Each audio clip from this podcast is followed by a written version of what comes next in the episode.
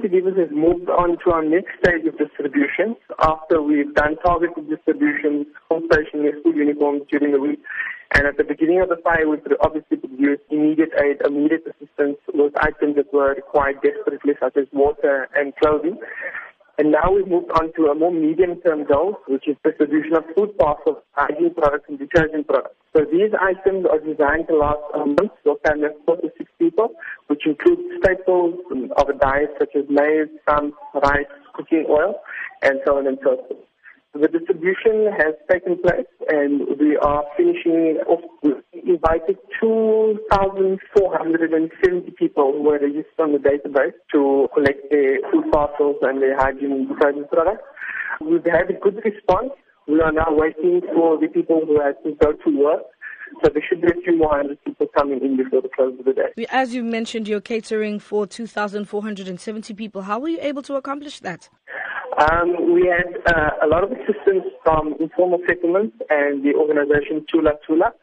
Um, we were provided with the database of the names and the phone numbers, and we had an SMS sent out so that all the people who were on the database received the SMS to come and collect their items between a certain time period. We understand that the residents at some point were told to stop rebuilding in the same area.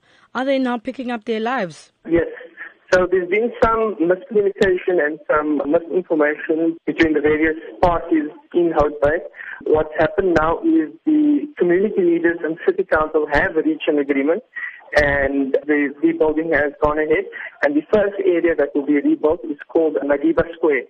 And that process started today where the land was cleared, the plots were drawn, and about 200 uh, buildings were delivered to the people. How long will Gift of the Givers remain in the area and provide assistance for? Well, we've been active for a week. We expect to be at least for the next two weeks involved in some capacity or the other.